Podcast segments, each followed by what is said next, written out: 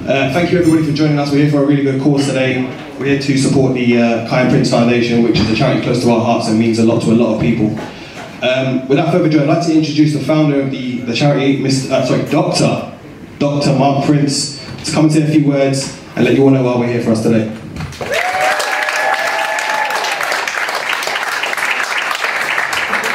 Hi everyone.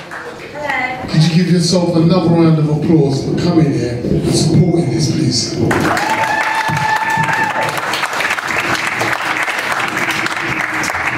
First met Mike um, when he gave me a shout, was it over Twitter, Mike?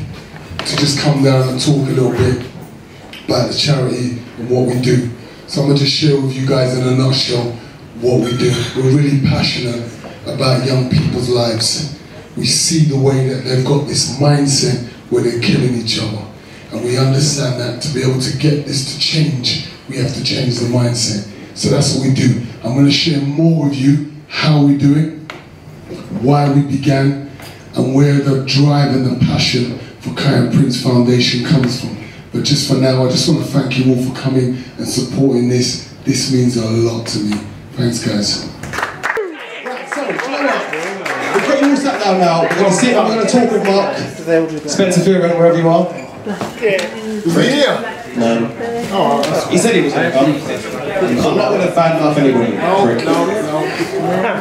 But we're here with Mark.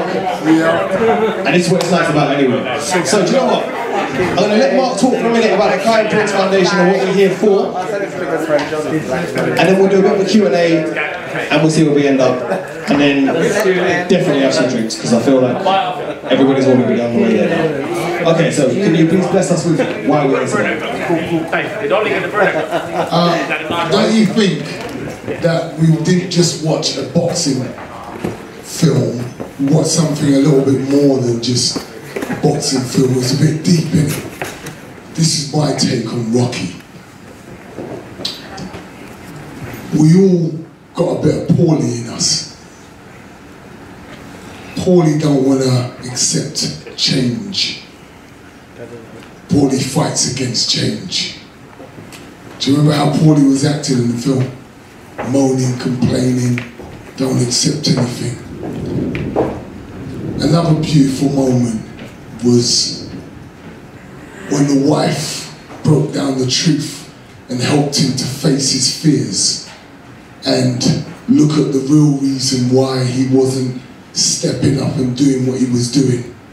And I think we've all had those moments in our life. So we, we all got Paulie in us because we don't want to accept change and we fight against change.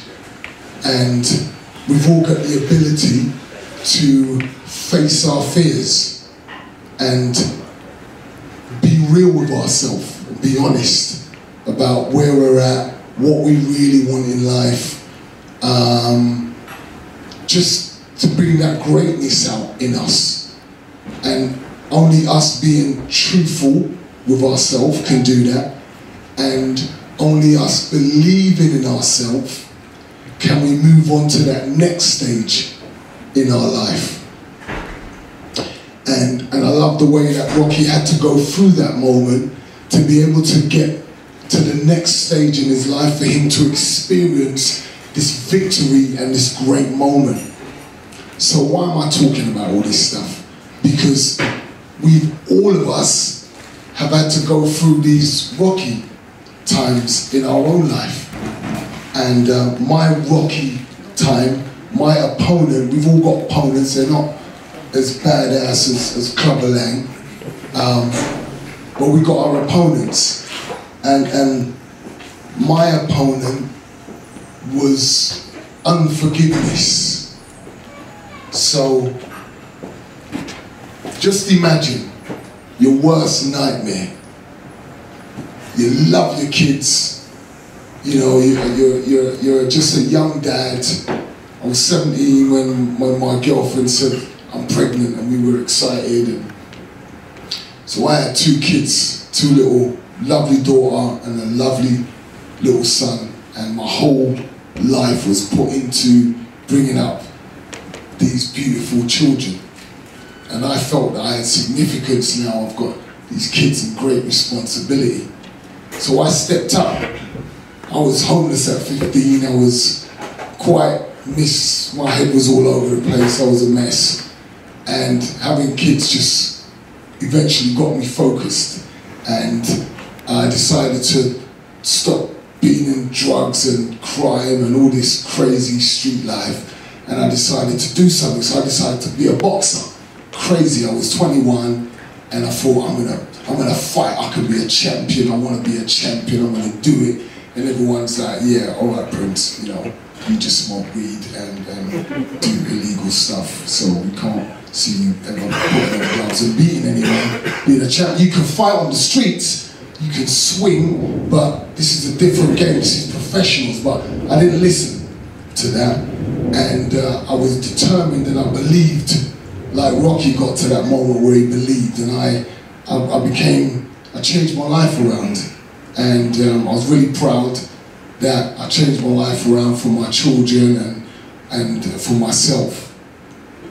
And um, watching my children growing up, that was awesome because I, I imagined that when I was 21 and I began thinking about my son, what's he going to say to me when he says, Dad, what you going to be? What, Dad, what do you do? Because I remember this moment so clearly. I was thinking, my son's going to ask me one day, Dad, what do you do?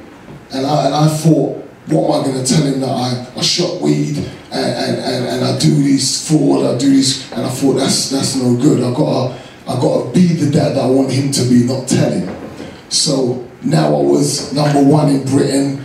Uh, now I was fighting for the world title, and I was 18 and 0 undefeated, and I was just on top of the world, it was a great feeling.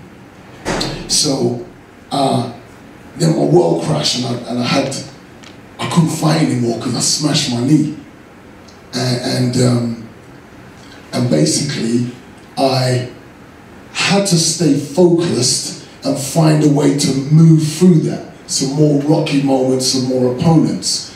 And during that time, I decided, let me give back to my community. I wanted to contribute. And I've been a kid on the street. All this knife crime had been going on. So I thought, let me help these guys. So I started using my boxing to train these kids. And I started working for different councils, Islington Hackney, all these different councils and doing great work. And it was awesome. And I loved it. And even though it didn't bring me in the money, I loved it because I was watching lives being changed. So I kept doing that job, and I used to bring my son on the, the training, and he loved it, and he was doing great in football. He was a great footballer, and and what happened was the same kind of young people that I was helping to take off that mentality. One day, my son's at school, and my son's just going about his day, and he's a really cool guy. Everyone loves my boy. Um, he's a very great footballer because he aspired because of my journey, I was able to input great stuff into his mind and he aspired to be a great footballer. And he was becoming that because he played for QPR uh, youths. He was doing a great job and he was tipped to be one of the top strikers. He was, he was always the top striker for the club for the year. And what he was tipped to be was to play for England, and they used to call him the bullet, and everyone talked about him and how he was going to be a great potential. And I get a phone call saying my son got stabbed at school, he's trying to break up a fight, and the guy pulls out a knife, and my son says, What are you doing with that? Put it away, man. And the guy just attacked him pushed the knife in his heart, and my son died right outside the school in front of hundreds of young people. So, another rocky moment. I have a new opponent. It's, unf- it's unforgiveness, it's anger. I'm battling a new kind of fight. So I thought boxing was tough. I thought being homeless was tough. I thought coming off drugs was tough. I thought all the stuff I'd been through in life was tough.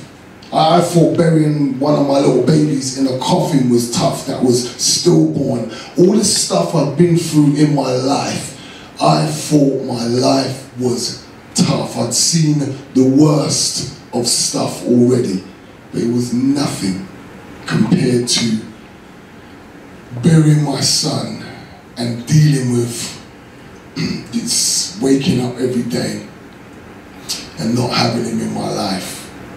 And it was just surreal listening to the news and, and, and hearing your son's name. It was just, it was, it was like being in the twilight zone. You just like out of body experience. Um, so what do I do? How do I deal with this? So at first it's a lot of anger. I'm a, I'm a, I'm a fighter. I'm a, I'm a, I'm a man from the roads. I got I got my, my, my friends are still from the roads and they're they're ringing me like, yo, Prince, we, we heard what's gone down, bro. You tell me that's not your son. I just heard name on the TV. And then I'm like, yeah. They're like, okay, we got this. We got this. This guy can't stay alive. We're gonna take him out. So we're in a position here where we don't have to go and do this myself, other people want to do this. What do you do? How do we deal with this? Um, more crossroads. And I've been on a, on a journey that's been very, very difficult. But I decided to do something that I never believed that I could do. I didn't actually think that was possible for me, which was to forgive somebody who took the most precious thing out of my life. And what did that mean? What did that mean for me? What, what was I going to do with my life now? I couldn't see, there was no, this life weren't worth living now. I knew I had other children. I, I love all my children, but you take my little crew away, I've accumulated now a little team. You know, I've got Tanisa, um, she's now 31. I've got Kiyan, who would have been 28. I've got um, Jodeci, um, who's 25. I've got Malik, who's 21. I've got Kishon, he is 17. He's going to be 18 uh, next week. I've got Micaiah, he is 14 today. God bless him. And I've got my little team, and that's all I live for. Now, one of my team members are taken out my whole world's broken up and I just want to deal with this guy and I decide to forgive him because if I don't, what's going to become of me? The bitterness and the anger that's within me, that rests in me, that's going to ruin my life. Forgiveness is a strange thing because we think it's about the other person. We think it's something to do with letting them off, and it isn't because I realized I wasn't functioning properly. I wasn't functioning right. There was so much anger. I, I couldn't even sleep without dreaming about enjoying killing and taking this guy's life. And and through the process of forgiveness now, I'm able to now go back out and help the same guys with the mindset who are sharing with me and saying to me, Prince, we've stabbed we've we've hurt people. Now imagine how I feel when I'm still filled with anger against Hanad Hussein, who killed my son. And now this guy who I've come to speak to is sharing with me and telling me that he's hurt and, and, and stabbed other people. That same anger is going to transfer to him. So I can't have that in me because now I want to I want to help people in my community that have offended and hurt others because it's no point us not moving forward to help because that means they're still out there messing with other people's lives. And if I can do something to stop that cycle, to break that cycle, then I will. So I've committed my life to helping these young men and these young women that get involved in this mindset because we call it knife crime. Knife crime? I've never seen a knife commit crime. That don't make sense to me. People, young people are killing people with a knife, with a gun. The narrative's all wrong. We look at them as bad men, gangs. That's all wrong too, because I'll tell you something. Hurting people hurt people. Hurting people hurt people because when I was hurting, because I ran away from home at 15, I had a lot of anger in me and I hurt people. I went and done robberies. That's not nice. That's hurting someone. I went and done fraud. That's not nice. You're working for your money. You're doing something constructive and I'm fraudulently taking from you. I'm, I'm selling drugs and poisoning somebody else and just using, okay, it's okay because they, they, they've chosen to do this. No, this isn't the right way to live life because we have to contribute back. We're all responsible for each other. We're all connected in some way and some form. So we have to ensure that we're doing the right thing, not just for ourselves, because it impacts everybody else. So I realized I needed to do the right thing for my friends and my community by showing them that this is what I'm willing to do. I'm not going to kill this guy. I'm not going to keep anger. I'm going to begin a cycle of love and forgiveness so I can be able to heal these other young people. So here's the reward that I got for this.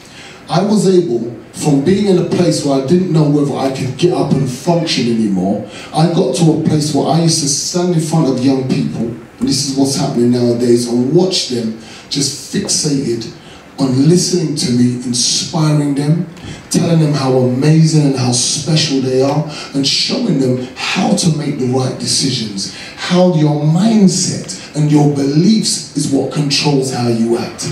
And listening and watching them give me feedback and the impact they was having in their lives. Now this is what's being continued through Kiyan Prince Foundation because I thought if I could bring up my son to do well and for him to be amazing and him to use his potential, then I'm sure if you put me and give me time with other young people, I will have that impact too. So that's the gift that I've been given because I stepped forward and believed and faced my fear. So the reward and the position that I'm in now is where I want to run a campaign. I want to tour London. I want to be able to go to all the schools. Why? Because if I can go and do all this work over the years and see the impact it's having, then I just had this thought. What's stopping me from going out to all the schools and asking those young people who now believe in what I'm saying to stand up a call to action from young people to stand up against knife crime.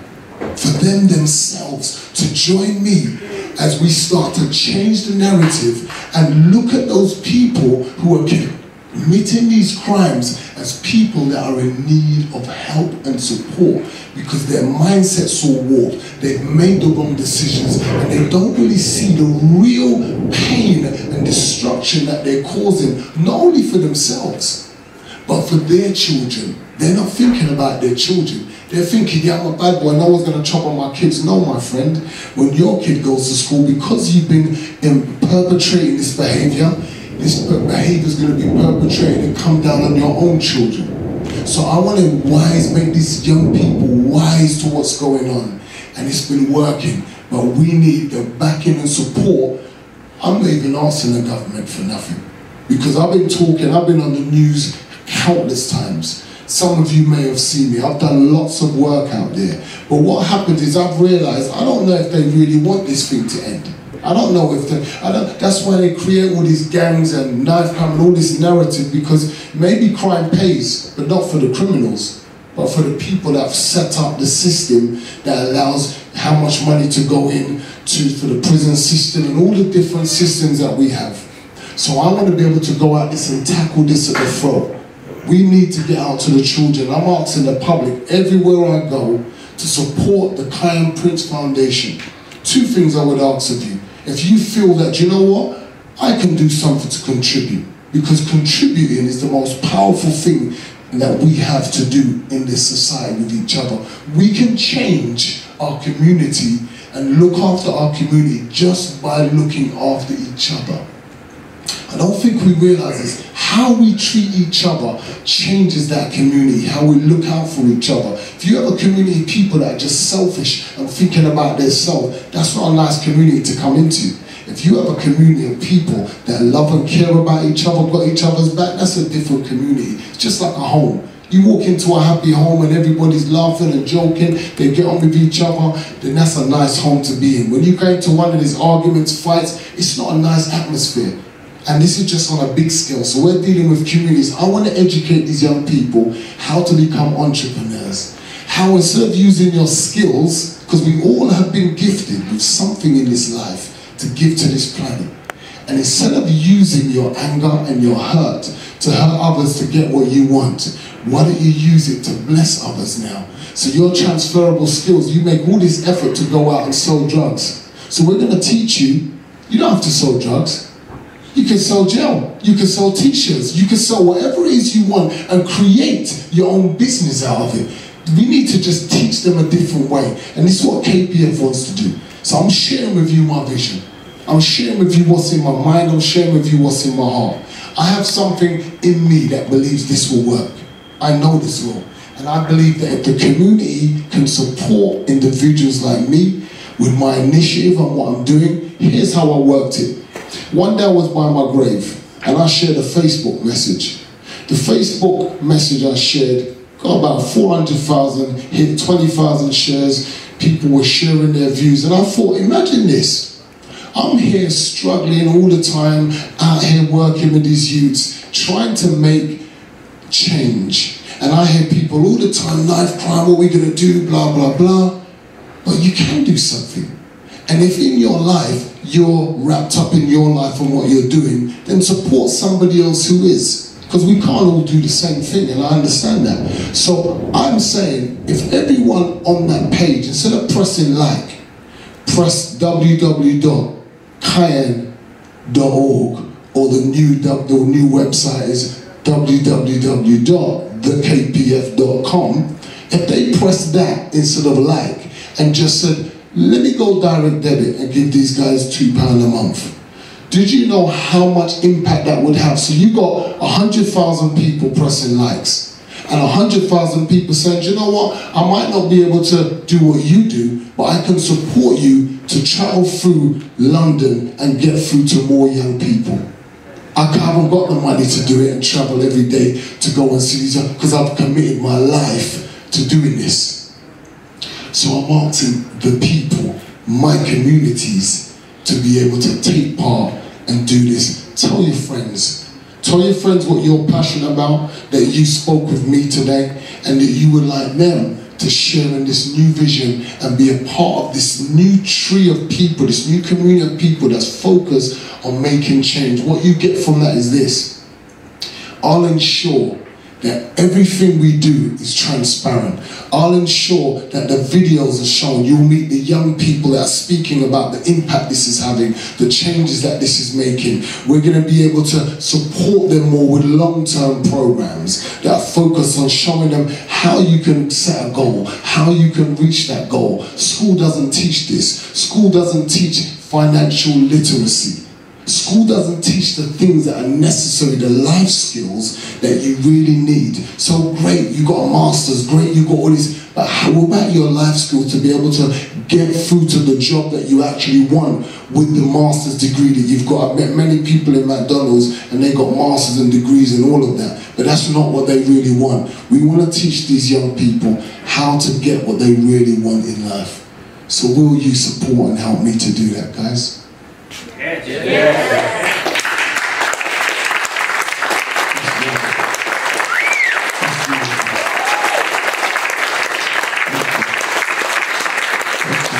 Um, you can send me messages. You can uh, let me know once you've done it. You can do it on the website. And um, also, what I'd like is people, if they would like to do more, you can give two hours of your time a month. So you're involved in it. You can come and see what's happening. You know, you can share your story with young people, whatever skills you may have. You know, because at the moment we're just looking for office space. We're looking for IT equipment because this is the struggle. when you're not, when you don't, um, we're not one of those high profile charities, but, but, but we're actually really addressing the stuff and the issues that matter to us. We're addressing it, but we don't have all that um, high profile uh, cancer research and all the others. We don't have that. So we've got to go and meet people, share the story, and ask them if there's support. So it'd be wonderful if I go on my website and I can see that all these people here, they've now become donors to KPF just for this charity, this campaign for us to get food to all the schools in London. It's going to take us about a year or two, but I think Knife Crime itself is a 10 year plan because we have to look at the generations that we're saving coming before. We're never going to fix this. It's not a quick fix. It's not the police. It's not all this stuff you hear on TV. It ain't. You know, I work in the front lines. I deal with the young people. So I know what's going on. So guys, let's work together and see if we can make change. And I'd love you to be included in this. God bless you. Thanks for listening.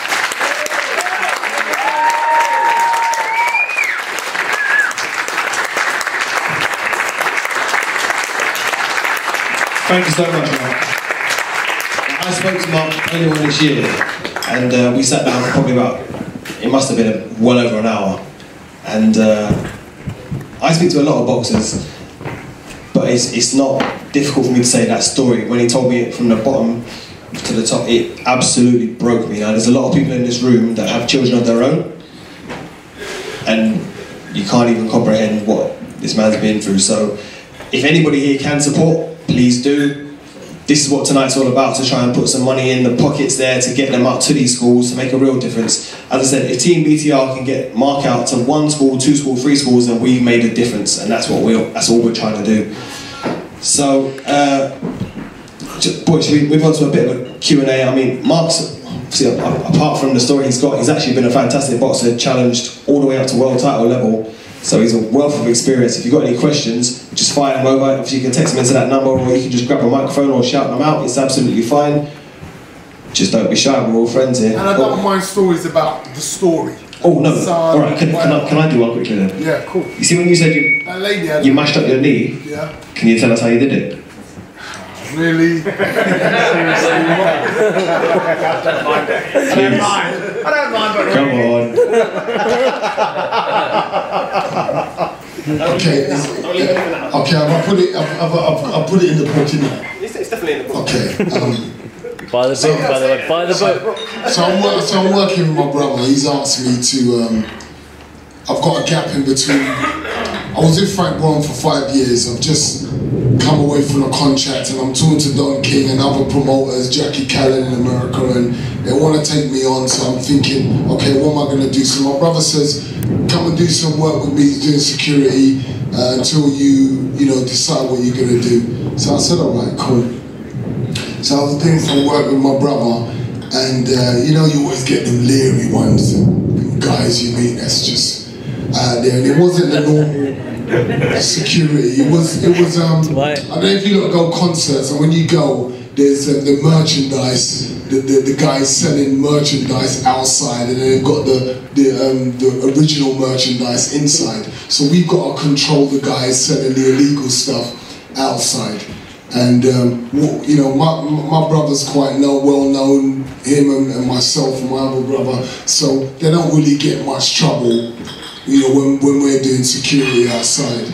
Um, so I'd never seen this guy before, and I just said, look, bruv, you can't you can't sell your merchandise here because you're too close to the venue. Just go down there. And basically, to keep a long story short, he weren't having it, and. Um, I I don't sure I'm not going into detail. You bad, bad, bad. All right, so, Detail. all right, so I gripped his Adam's apple.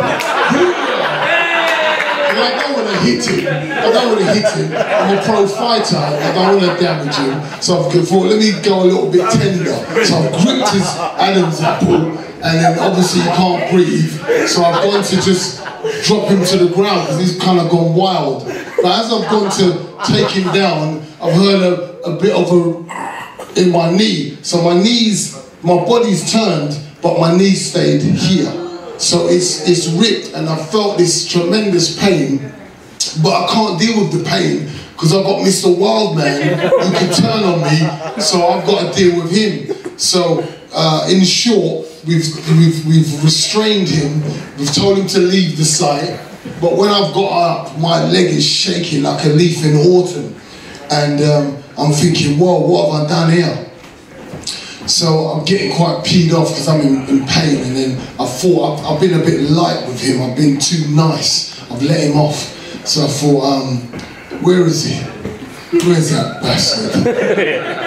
so I've gone down the road after him. And I, but I didn't think I'd see him because I told him to piss off. So I thought he'd have enough sense to go. But then I, uh, hear this voice, t-shirts for sale, t-shirts. And he's still shotting the t-shirts down the road. So I weren't having it. I went up to him. I thought, I'm not going to use my fist. I'll use the elbows. Bang! So he drops on the floor. Oh, Everyone jumps in, tries to put the boot in, and I'm, I'm trying to calm him down. You know, why are you being so violent? This guy's not that bad. So I decided, let me get a boot in myself but I forgot about my knee. So next minute I'm sitting on the floor thinking, why am I sitting on the floor? When I look down, my foot's over there, my knees sticking out over here. So what's happening as I've made impact, the whole from here down has just come out the socket. So my foot's over there and I'm thinking that's not the natural angle. So once I've recognized that it's in a strange angle, I begin this high pitched scream.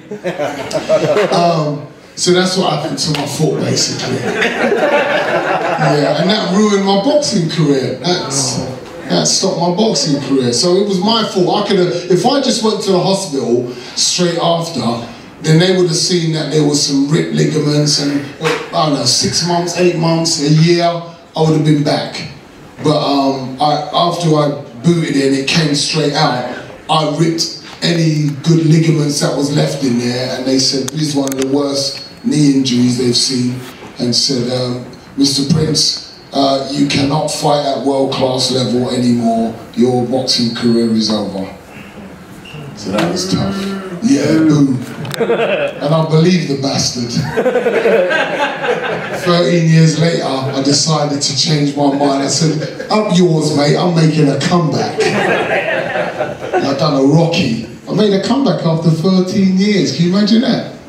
And my mum was like, oh, son, don't go in the ring and box again. But I didn't listen to her either. I went back in the ring and I boxed and, and I won. Um, I won. I won. I won the next four fights in a row. And, uh, and then I retired again. So my record finished at 24 fights, 23 wins, 18 knockouts.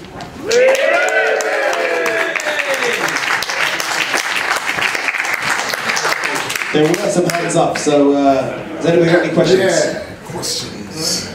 Go on.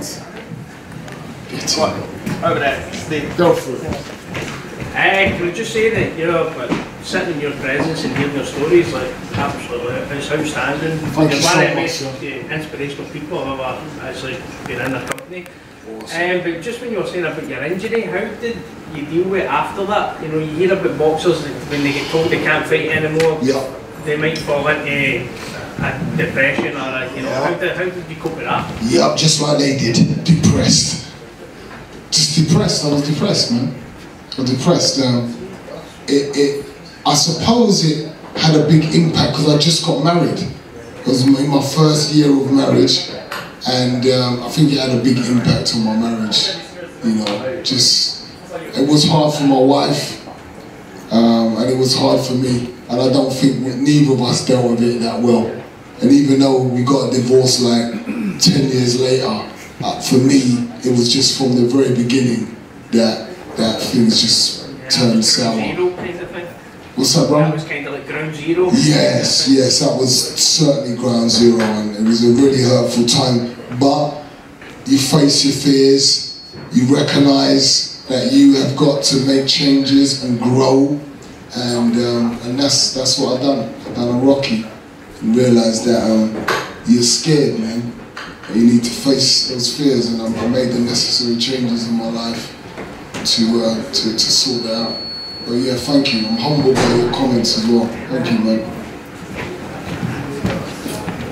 Go on, my son. Like, You, you come out there, Mark. you think about it.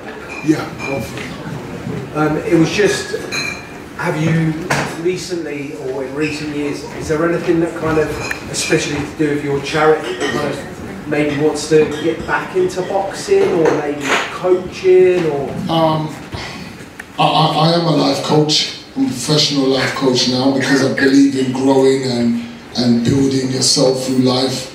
Um, so I don't lean on the fact that I used to be a fighter and you know you get some people that you know, I used to fight you, you know, I'm still alive, so I've got a life ahead of me and I can recreate myself. That's a wonderful gift I believe that we have as human beings, that we can recreate ourselves and, and change our life. We can leave our good jobs and say, well, I'm this, I don't want to work for you and be employed and earn money and be in the comfort zone. I want to challenge myself and bring out my greatness and decide to start my own business. We can do that, we can train ourselves at whatever age, we're limitless.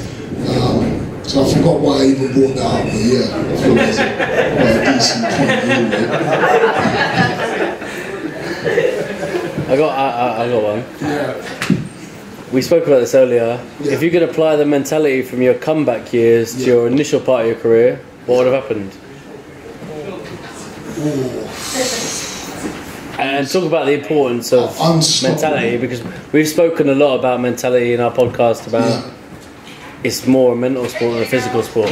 Yeah. Okay, so so it's it's difficult to to really quantify the effect that burying my son has had on me. But once you decide not to allow bitterness and pain to reside and take control, what happens is you've unleashed uh, this new life of growth and it's like you can see and your understanding becomes clearer and you you ain't got time to bullshit anymore you you you can hear bullshit a mile off you can hear fake and see fake people a mile off and the best person that you can see who's being fake is you and, and, and, and that's what my growth was about. It was about seeing that my, my, my marriage was, was, was just fake. I weren't even, I weren't, this wasn't being real. This was, I weren't taking this seriously and my wife wasn't taking it seriously, wasn't committed to growing with each other. Um, and, and, and, I wasn't about how I was, how I wanted to change my life around and work and develop myself and develop a business. I just decided to take to take real steps in every part of my life. And even when I decided to box, I decided to box because Kiyan Prince Foundation wasn't building the way I thought it was. I thought, you know, I was on the Noel Edmonds show. They brought me on this show, and they were like, they tricked me. They invited me on and said, oh, we, just want you on to talk about knife crime. So I'm coming on the show thinking, yeah, I'm just gonna, they're just gonna talk about knife crime. All of a sudden, Noel Edmonds comes up and just says, no, uh, Mr. Prince, we're not gonna speak about knife crime. Could you come to the stage? So I go to the stage, and this guy brings out a, a businessman for, for the Kiyan Prince Foundation to give this man who's doing all this work in the community all the support he needs. Here comes the businessman. And we're going to give him a PR company, the best in the, in the country. Here comes the PR company. And we're going to give him a psychologist to take all of his gifts from his brain and what he's doing and put it into workshops. And now he's got the whole package. And last but not least, we're going to give him a vehicle, a, a people carrier for him to be able to help and take these kids. So I'm like bawling, like, you watch it, you go on, go on YouTube and watch it. You see me, I'm broken man. I can't believe I'm like, yes, some, some help someone see my journey and what's happening. So I think this is all going to work out. But it doesn't. It doesn't. I realize and soon wake up that people are in it for themselves, for their own reasons. They want their moment of glory, they want their moment of fame, and they will use whatever platform there is that they can use to, to, to get what they want in life. So I could have been bitter again about that, but I realized this is just life, this is just people. So I need to learn from this, and I need to learn business acumen myself. And I need to learn how to PR KPF myself. So I began to develop this way about me, just like Rocky, we find a way to win. Just like the fighter that's in all of us, just like the champion that's in all of you ladies and gentlemen, that fighter is in you. You have the answer. Not anybody else. You, it is within you. You have what it takes to get to where you need to get to. So I recognize that and I began to tap into that. But I may not have never got there had I not have experienced what I'd gone through with my son. So I hope that answers the question. Because I can be a bit long. Do you remember the question?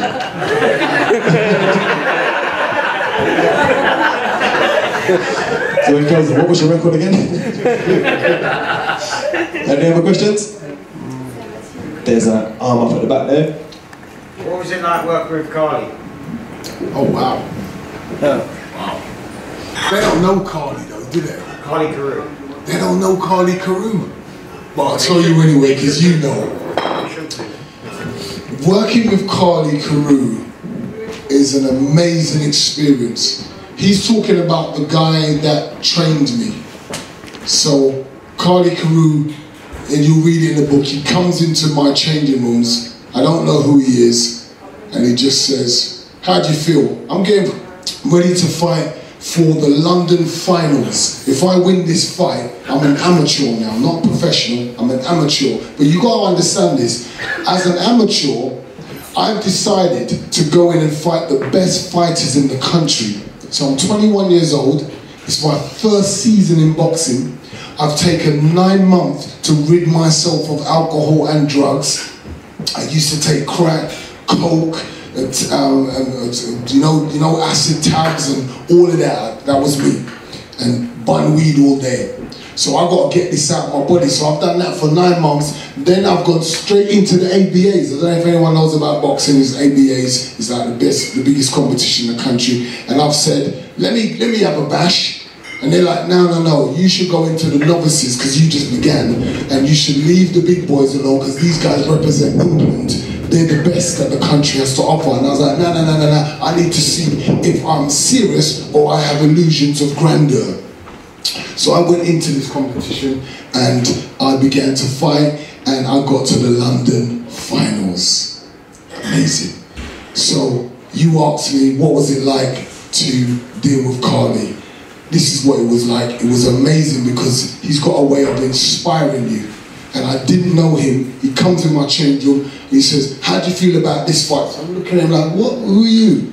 And he goes, "How do you feel about this fight? You ready to go out?" And I'm like, "Nah, I'm I'm I'm nervous because I, I suffer with nerves badly. Yeah, so I'm crapping myself to go out and fight. This guy's won the competition four years in a row. So he goes, he goes, just looked at me like this and shitting yourself. He said, they're all scared of you. You just come out of the blue, you're knocking everyone out. Now get out there and smack this guy up. I was like, yeah, all right. And that's the impact he had on me. And I went out there and smashed him up. And he lasted two rounds and he then quit. He had to come out of the fight. The ref stopped the fight. So Carly had a massive impact on me. And I decided to be with him because before that, Michael Watson's trainer, Eric Seacombe, has spotted me in the gym. And he asked Michael Watson, who was my first ever sparring partner, to spar with me. And they both came up to me afterwards and said, You're going to be a champion one day.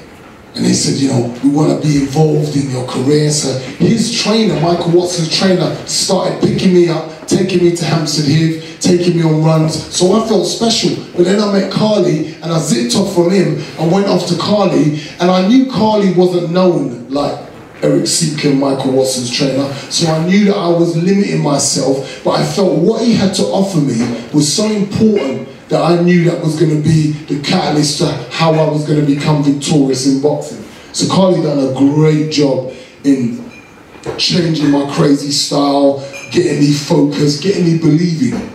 It's believing in myself. Carly made me think that no one could beat me and, and only I could beat me. So that's what Carly was like. Special. I've got a question. Yeah. So you were boxing in and around like the mid 90s. Yeah. Obviously, one of the, the probably the greatest generations for us as British fight fans, the Benns, Eubanks, Naseem Hameds, etc. Herol Grahams, Herol Graham, indeed. Chris Bryant. Okay, you. it's not top trumps. So, what kind of, what, which one of those fighters would you have kind of, not so much aspired to because you were in their generation, but who did you appreciate the most as a boxing fan at that time? Oh, I love Nige because I love heart. I love comebacks, comeback kings. Um, and Nige, when you'd hurt him, he'd always come back. So I, I, I get turned on by that. Look at him, he's getting banged, bosh, gets in there, get in. And that gets me all excited when I see someone coming back from virtual defeat and they find a way to come back. So I think Nige is one of my guys, not because he was the most skillful or anything. It was the heart of what he brought into the fight. Because boxing's about the spirit of a man. You know, we just look at the swinging and the punching, but it's not. It's the spirit of the individual that's been exposed at that point. And that's why I love watching the Rocky film. I think I just answered that question short, didn't I? That was good. shocked. I like that. Are there any other questions for Mark today? Oh, two more at the back. Yeah, go for it. Um, I'm just going to go like, mod, who's going to win tomorrow, Groves or Smith? Wow. Um, wow. It's going to be a hard one to beat Groves, you know. For Smith to beat Groves tomorrow is going to be very hard. I, I, I would like to go with Groves. I would like to go with Groves because Smith is a very good fighter. I like him. He- He's got that's the kind of style I like as well. But I think Rosie's he's got everything and it's his time. You know when you peaked and you've matured. I know he done his arm, but I don't think that's gonna hinder him um, tomorrow. Um, I think he's he's really seasoned up here. Uh, and um, he's gonna he's gonna ask questions of a young Smith who's never been in those kind of waters before. And I know he's been in some couple of tough fights, but not like Groves. Groves has been banged out. Groves has have, have lost close fights. You know, he's been through it. So I think now is his time. He's going to show these boys who the man is. So I'm going for Groves. Go And in West London as well. Easy. West London. Go for it, love you. While Sean's at the bar, do you like? Would you like a drink? Yes. Yes. Sure. Just shout what This is. Sean's literally his only contribution to the entire night. So go nuts. What would you like? Let's have a shot of brandy. I'll, I'll tell him he can't. Sure. And just to reiterate, Mark's got some copies of his book up here as well. I'm sure that if you purchase one, he will be happy to sign it for you. Oh, certainly. Absolutely. It's, it's one of the most gripping. It sounds really bad saying it, but it's such a gripping story. Four. Uh, five. Five. Anyone else? And it will move you, so it's, it's an amazing story. Yeah, don't let me go on with the books. I've got 14. He's got to go home with them. No, Don't let me go on with it. no. So if there's no further questions, we'll wrap up.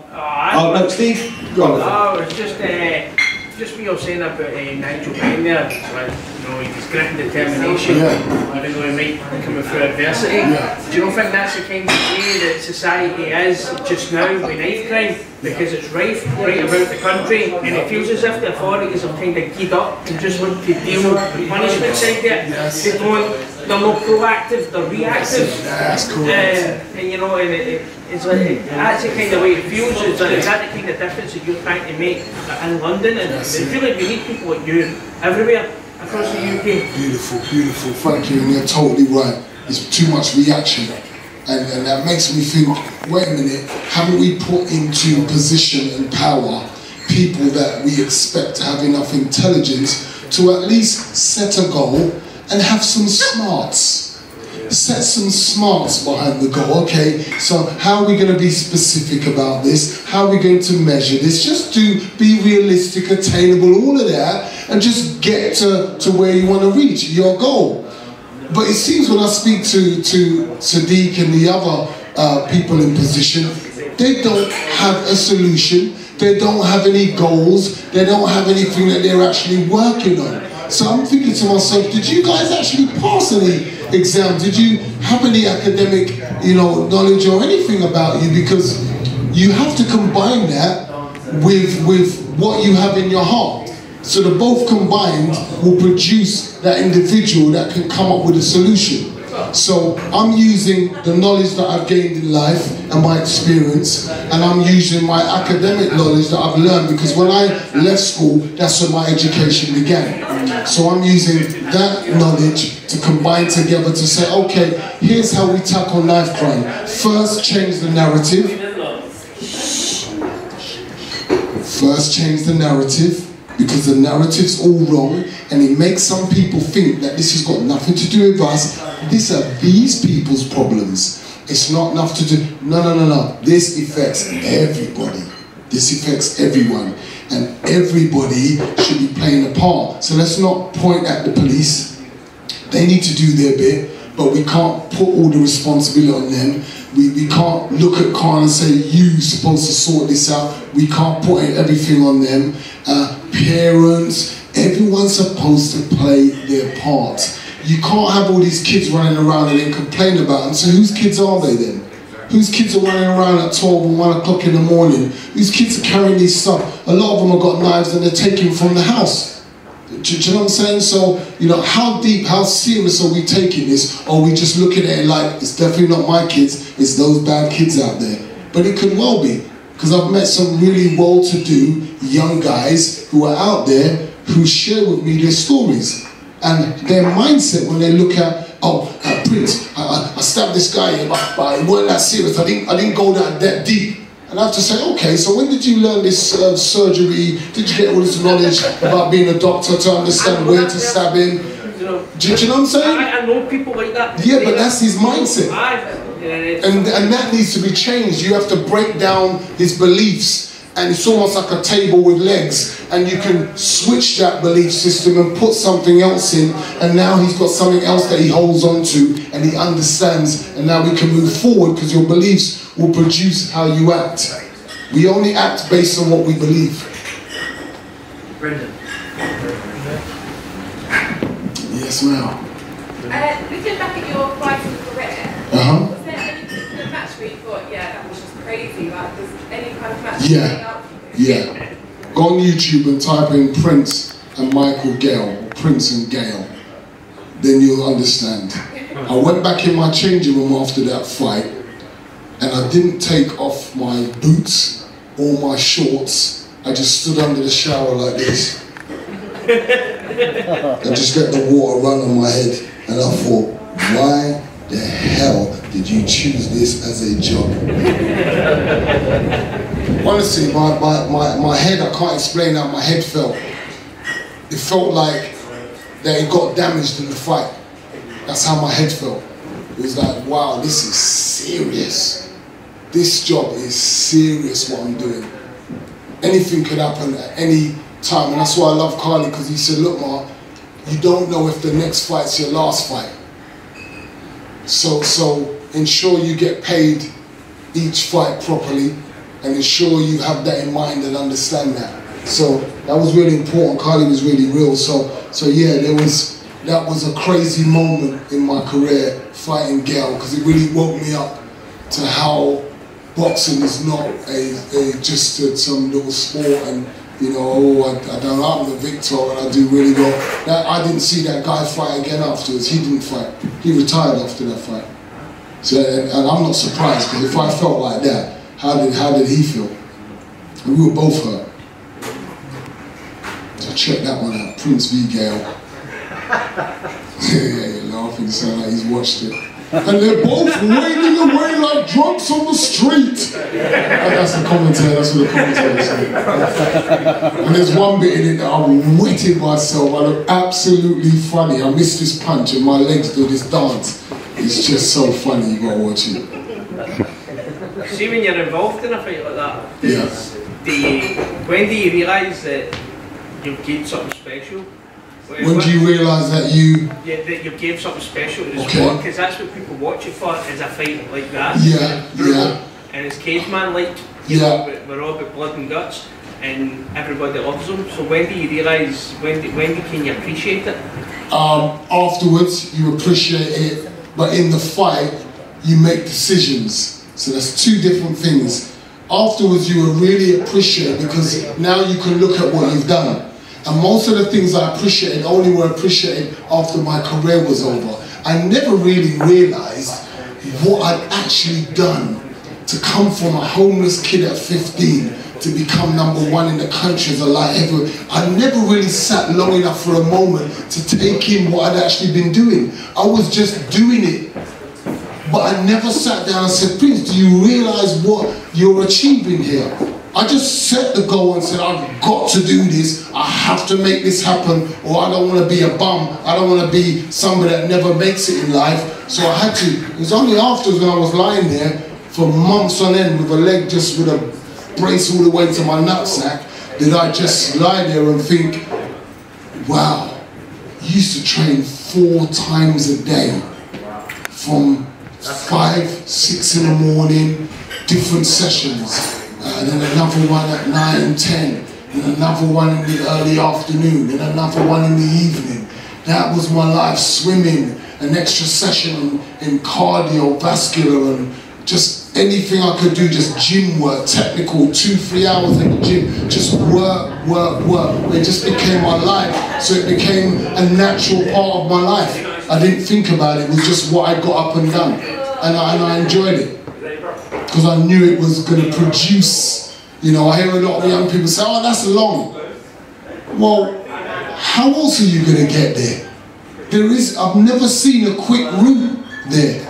Because if I get there the quick way, what do I have to share with anybody? See, I realized this when I was starting to live a life where I'm working towards my goals. I looked back and said, that's why I couldn't really make it in being a cr- criminal. Because the money came quick, the money went quick, then I had to do it all over again. What was I really learning?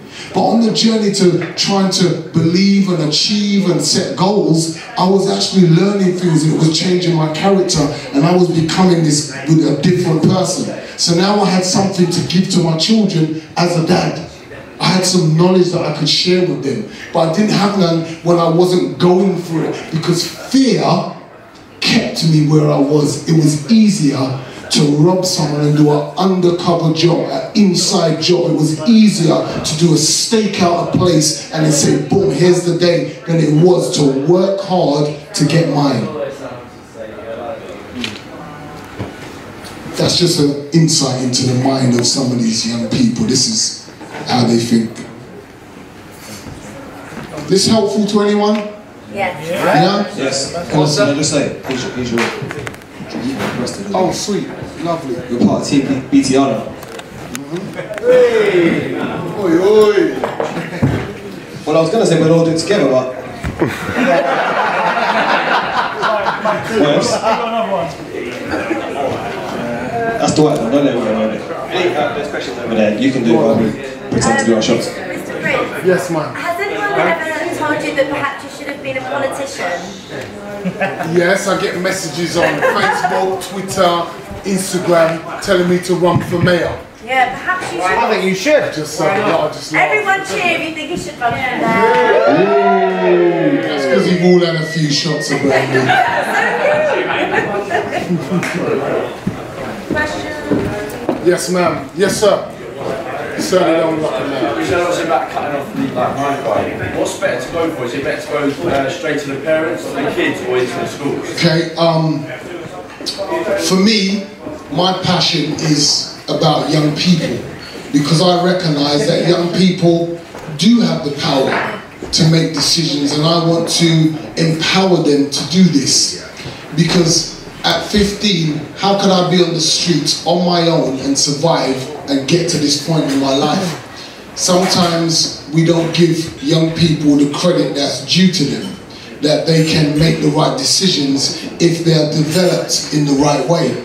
So I know parents have to do the developing, and um, and we need there is a platform to, to and a forum where we need to be helping parents because I think parent skills have kind of gone downhill a bit if we're all going to be a bit honest. Uh, when I, I uh, you know, I, I meet parents and talk with parents, it's almost like it's so quick for your child to just be big. You know, you just leave them to their own devices, give them a phone, give them a tablet, give them a laptop, and then kind of bringing up their self in a way, and you just buy them the clothes, you get them the food. But what input, uh, uh, you know, compared to how the generation was focused on building their young people and ensuring that they had manners and they but they conducted themselves in a certain way. That's not so important to parents nowadays. This is just from what I'm seeing from parents who, and sometimes you realize when the child's acting up at school, and you think, man, what's wrong with this child? Then the parent comes in.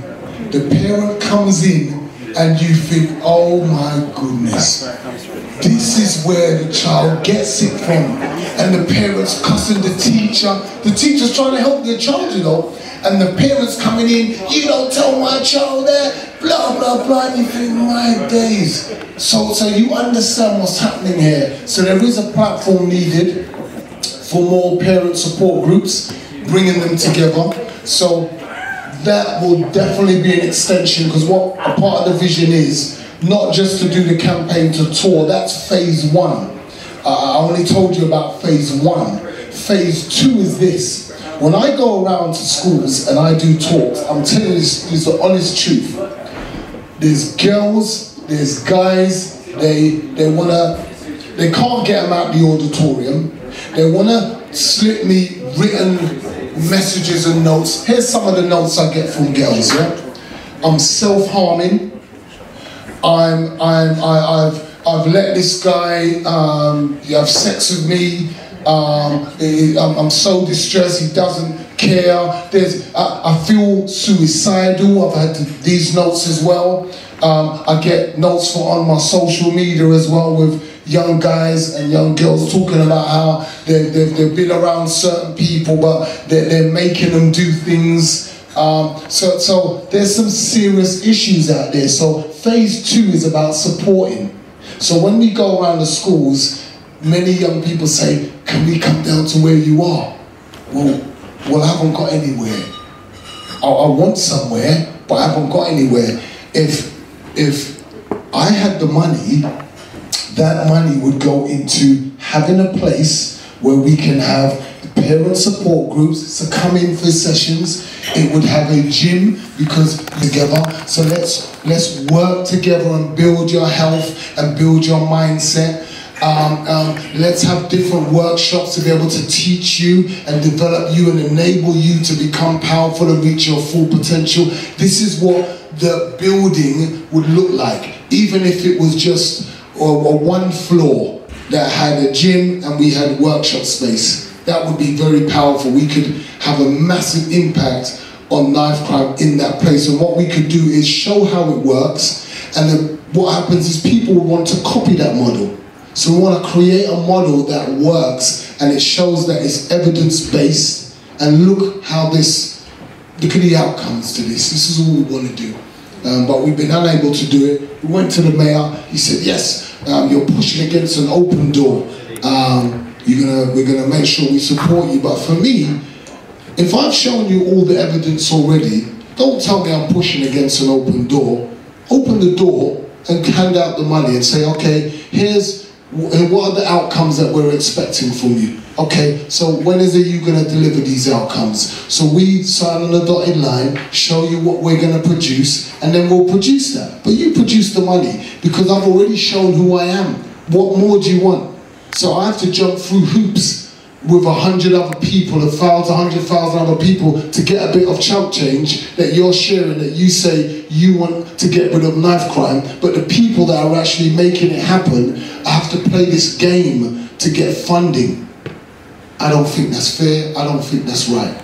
Let's get it right. Let's honor the people who have been working hard and proving themselves over the years consistently. Remember, I haven't taken a foot off the pedal to go out there since I left the court, since I left the Old Bailey. Three court cases, you know, they put me through to get justice for my son. So my son gets killed outside school and I have to go through three court cases to get justice. Come on, man, it's cut and dry. And you're I'm looking at a jury saying, oh, hung jury. Okay, what was his line of defense? he, I I didn't mean to stab him. I just wanted to cut his top. Oh, okay. And there's a hung jury on that. Really? There's no justice. Yes, ma'am. Do you think that the justice system failed you because your son was black? Um, Wow. I like Sarah this. Williams. See, she had the red wine. No, because no, because I does she think She said, she said, do, does, do I think that the justice system failed me because my son was black? No, because I feel like I feel like if Over it was the one, last- it would have been different. I think that question. probably in the last year in London, knife Yeah. crime has spread so so much that everyone is so worried. Yeah. And what I would like to know is, are the other communities that are probably not so black, maybe like maybe more white communities Yeah. and more Asian communities, also acknowledging the problem is more widespread? Because Yes. obviously, as we all know, knife crime was always pinpointed into black communities Yeah. rather than everybody else. Yeah. The problem is everybody else. The fact that we're not acknowledging it in white societies or Listen. middle class societies Yeah. Yeah, I really appreciate it. I really appreciate it because, because no one doesn't hear about the cases that I go and see. So one organisation, I won't name who they are, they called me up, said we need some special uh, services to help this guy. Now this guy's a well-off guy. His family, he's a white guy, he's doing well. His mum's got money, his dad's got money, comes from a good home. And this guy, oh man, he's been caught with knives. Imagine this year, he's been caught with knives countless times. And I'm sitting before him, I'm saying, so have you ever felt the consequences for carrying knives? No. No, they let him off. They put him on an order, they put him on something, but he's never felt the consequences of carrying knives. And this same young brother is has stabbed people. Okay? He stabbed people. So what what what's up with the system? I think the question I'm asking is more, Yeah. do you think we're actually making a move from it being just stereotypically black young youths? I think I think we are. The wider society? Yeah, I think people are recognizing a little bit more that the narrative that the media was trying to portray uh, is that's not working so well now, and people are waking up and recognizing, hold on a minute, this actually affects everyone in every every culture and every society.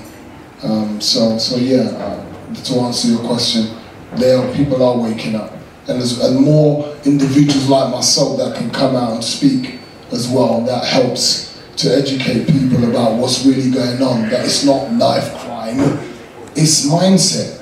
It's, it's a mindset. We need to change the mindset of these young people and change their narrative that they have about about carrying knives because they have a belief about carrying knives.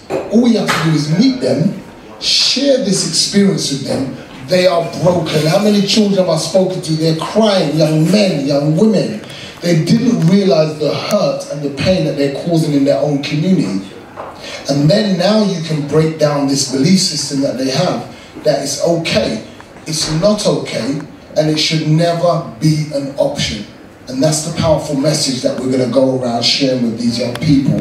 And we're going to want them to evidence it and stand. It's a call to action. You show us what you're going to do to stand against knife crime, to save your child that is going to be coming years from now. Because that's what I'm going to challenge them about.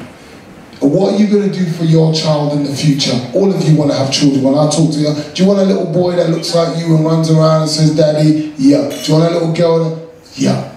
They all want their children. So what are you going to do for them? And this is something you have to do for your children. This is serious stuff. And you can contribute something powerful right now.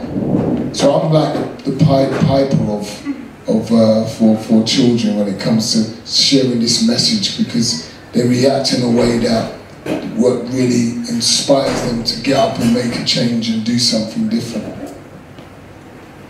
The problem is just resources.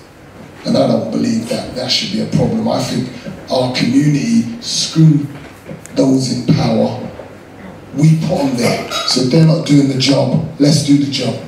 Let's do the job. And what the problem is, we don't believe that we can do the job. We don't believe that we can change the situation. So we've made ourselves powerless. So how do you think the young people are going to feel if we feel powerless? Because all you hear about was, oh, what can we do about knife crime? Duh, no. Wrong, wrong attitude. Because young people feed off that. They realize that you are powerless. So you think that they're going to believe that they can change this? They are hopeless. We're living in a hopeless society. We need to have hope. We need to have belief. And then this is infectious and will impact on other people's lives. Yes, sir. It's, uh, I, I've spent a bit of time in Thailand. Yeah, so have I. Great place, isn't it? Awesome, fantastic. Yeah. In, in Thailand, it's the belief that like, the parents will go and work, the village will bring up the kids. Yeah. You know, eh, so people over there, kids over there don't run riot because this is the people that brought them up. Yeah. I think that's something you've got here in the UK.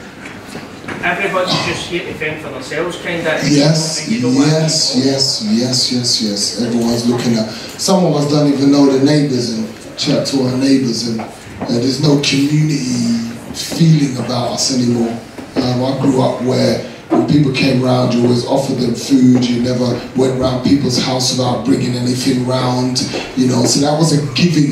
You was always contributing, and that was what I learned from when I was little. Let's give. Let's contribute. And uh, maybe young people don't see that. They see everyone going for self. So once you have a selfish society, then that's uh, the, the remedy for disaster.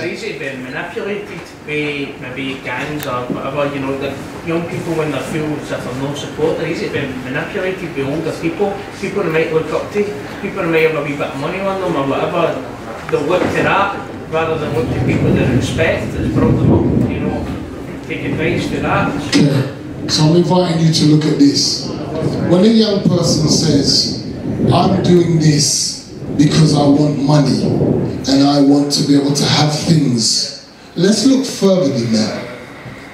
Let's, because it's, not that that they're after. What will the things bring, make them feel? What will getting the things do for them? So I'll show you that it's not the things they're after. It's how it makes them feel. So now they feel like they're somebody. So really, it's not the things you just want to feel important. You want to feel significant. You want to feel like somebody, and, and, and you've done something. So we, if we teach them that there's a better way to go about obtaining this feeling, and if you can let go of this belief, this leg of belief that you have, that's holding up this table that believes that this is the way to get to feel important is if you are driving in a Merc, if you've got uh, brand name car garments on.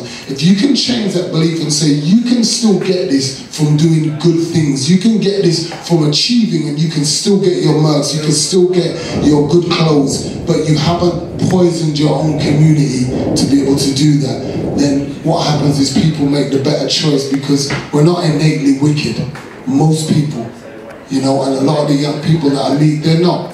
They've been hurt, they've been let down, their parents on, on, on drugs, parents breaking up in relations. All these things hurt the children and have an impact on how they behave. Because remember, it's not easy going from 12, 13, 14. That's a messed up time. We can all remember that time when we went through stuff. One bad decision, your full life. That's correct. That's correct. So it's, it's uh, yeah, it's serious stuff. You have been great. You, you've been fantastic. One more, We- we- quick one, quick. It is really quick. You're only getting this because you're wearing a BTR cap. Really quick, thank you. Um, and I don't mean to get political at all. You've mentioned a few things about your experiences with your campaign and your charity. With you mentioned Sadiq. Yeah. Has there been? And again, I, I don't. I'm not expecting a political answer. Or I'm not looking for one. Is there anybody who you have come across from a position of power in politics through your campaign who has shocked you in regards to their intelligence on the subject? So has there, has there been anyone you've come across you've gone, he actually seems to know what I'm talking about? Or has, has it been genu- generally negative? Good question. I'll say this. When I'm speaking about Khan or anyone else, I'm not trying to be negative. I'm just trying to share my experience. Because I, I believe that these people, some good people that you meet, but maybe they just don't get it and they're just not um, in touch with the community that and there. It can't be easy being around politicians, and it's a certain mindset that they have where he wants to leave a legacy. That's what he's interested in. And it seems like crime has become the thorn in his side, and he won't be able to leave a legacy unless he tackles knife crime. So he's just thinking, let me deal with someone that can make a change in this area. So he might not be able to see that I could help in this area because I've offered. I said to him, you've got a team that you said you have you seen the Sun newspaper special knife team? I, I Okay, I saw this big page in the Sun one day. I don't buy it myself, but I saw this big page in the Sun, and someone said, "Look at this, Prince. Why aren't you in there?" I said, "It doesn't matter to me." But he's got a special knife crime team. What are they doing? What they shared with us? What they're doing? What they come up with? Why are you a special? Why are you a special knife crime team? And they were a team of, of different people of colour. That's the first time I've seen people of colour, you putting them to the front, politicians saying, this is what you guys are. Now, I looked past that and thought, hmm, hmm, really? The, the, the first time you give some real position of power to people of colour in government is when you make a special knife crime team. Really? What message does that send out once again? Yeah, exactly. Simple, I know. You don't take Einstein to work now. There's only black people in this group. It's a special knife crime team. Nothing to do with us. They've got all these black people here to sort this problem out. It's their problem. And it's not. Because I see all cultures all the time in this that are causing serious damage. And from different levels, different classes of people as well that you would not expect. So yeah, I hope that answers your question, even though I forgot what it was again. it's cool. But basically, I'm not trying to be negative about them. I don't have any bitterness towards them, politicians, what they're doing. They just got to do what they do. But I think us to take back our power, we have to begin to choose and decide what we are going to do. And first believe that we can do something. We can, and we can support each other if we don't particularly know what to do. But everyone can take responsibility for their actions and what they're doing, whether it's in their home, in their neighborhood, when they meet young people. That's something that's taking responsibility. That's tackling knife crime in your own area, in your own life. You know, you've made a stand, taken a stand. So we can all do Yeah, something. that's something I want to We have one you on question, I'm tonight. sorry, from the smoking area. That's so quick. We ha- it's But yeah, that's quick. something I do want to commend you on tonight. Is that something that stood out for me is not what they're going to do for us, Okay. what we do for our What we do community.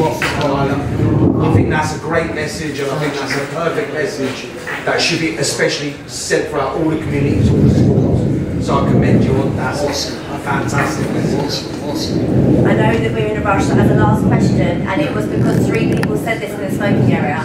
It was quite a pertinent question, I think. How do you forgive the way you have? Like, we were talking about it outside after listening to you. You're very inspirational. We've loved hearing you today. Uh-huh. But we just want to know what is it inside mm-hmm. you mm-hmm. gives you the ability to forgive because we don't forgive very simple things Yes, very true.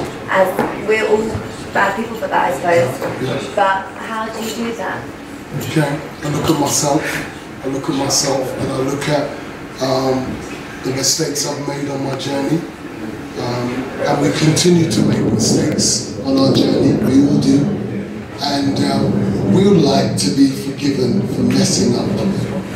So let's not rate it as that's terrible, we don't forgive that, that's not so bad, because that means we'll all have different ratings for different things because we all think differently.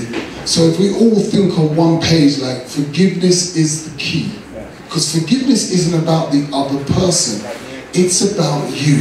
It's about freeing yourself to move on freely. I live life freely.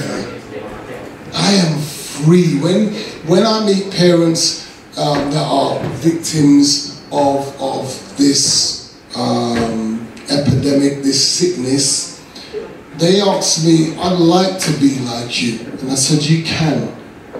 When I said I forgave, I didn't feel it in here, but I chose that I wanted to forgive. So, for something to begin the cycle to happen, you have to make a decision, don't you? You have to decide this is what. So, when I made a decision to become a champion, I'm going to become a champ. Did I become a champion at that moment? I didn't, did I? Did I have to go through the process to become what I believed and spoke about? So speak it into existence. Go through that same process. Speak it into existence what you want. But just like Paulie, we resist change.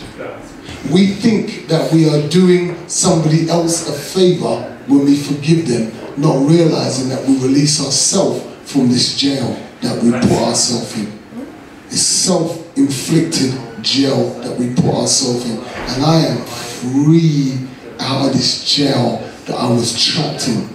I could not be able to do what I'm doing today because I would have been in prison, whether it was an emotional one or a physical one. Because it could have maybe been a physical one if I kept this emotion. But it certainly was an emotional prison that I'd set myself, and it's a life sentence. Let's not forget that, guys. Okay, ladies and gentlemen. The round of applause, can we, can we a big, big round of applause and cheer for Dr. Prince.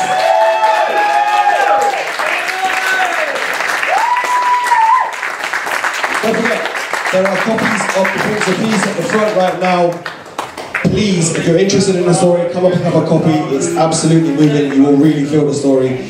Thank you once again for joining us for show 100. Never doing this again, so don't bother asking us. But it's been an absolute pleasure, and as I said earlier on, if we can make even a small bit of change for the charity and get Mark out to some schools, we've made a difference. So thank you very much for joining us and helping our cause. It's been a pleasure. Have a good evening.